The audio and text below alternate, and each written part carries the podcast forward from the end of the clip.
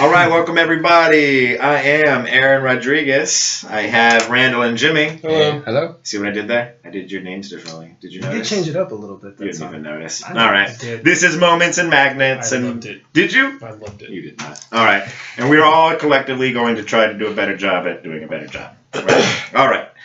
Today's topic love. Love. Love. Easy topic, right? Sounds easy. But I assure you it's going to be more confusing than you think. Let's start off by trying to define it, right? Love is going to be different to us all. Different love languages is a popular thought right now, and I agree with most of it. Uh, you know, that love is given and received in many different ways. But when it is expressed, how can I be sure that I am not confusing love for something else? Right? Okay? So, first, I think of unconditional love whenever I start to think of love. You know, this is kind of like parental love. This is what all, you know, good parents say about their children, right? I'll love you no matter what you do, no matter what you say. You know, and that sounds nice. But to me, it's really not. You know, to me, man, that's predetermined love is not what I want. You know, I don't want somebody to love me because they feel like they have to, right? Loving me no matter what I say, and loving me no matter what I do or who I am sounds pretty weak ass. You know, for me, I, I want love to be about the quality of character. Okay. Conditional. Conditional love. Absolutely. Okay. I want somebody to be in love with me because of who I am, not what I was born into. You know, that I think is more of like a lasting love. Okay, so once I kind of think about that, I start to confuse love and sex a lot. I, I think a lot of us do. Um, you can have both at the same time, definitely. You can have love and sex, be in love and have sex. But sex is, you know, not always the physical manifestation of love, like people want to say that it is.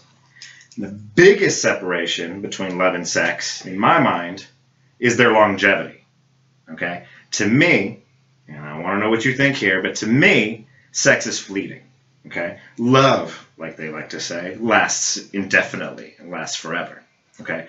Sexual passion is more like a bright flame that burns real hot but goes out quick. Okay? Can last a few years at most. If that doesn't make sense to you, then I can almost be assured that you haven't been in a long term relationship. Say more like a decade or so. All right?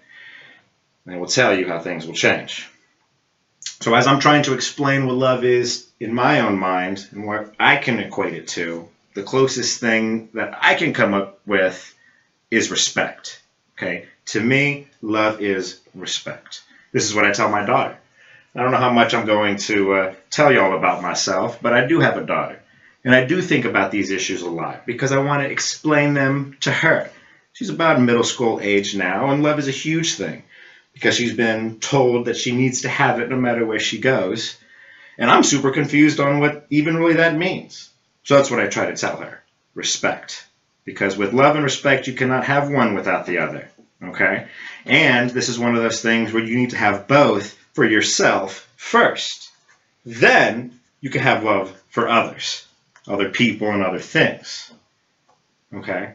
And then once I get there, well, man, how much love do I need to have for people that aren't me? Okay? I mean, I understand having a lot of love for your family. I can understand having a lot of love for your wife and for your kids. Like then on the next level, I can understand having some love for your friends and for your coworkers and for your acquaintances and for people that are rarely seen. Got to have love for them. But what about the rest of the human population? Okay, I come in contact with them daily. And how much love do I need to have for people that I don't know? Okay, mm. that's the general question. That's what we want to end with here today. Because we are a country of 300 million people in the global society, but even more than that, whatever town you're from, I guarantee you, you don't know everybody. But you need to have, if not love, my, I'm arguing you need to at least have respect. All right, so I want to know what y'all think about that. Join in the conversation or start a new one, and then join us for the rest of season one available now.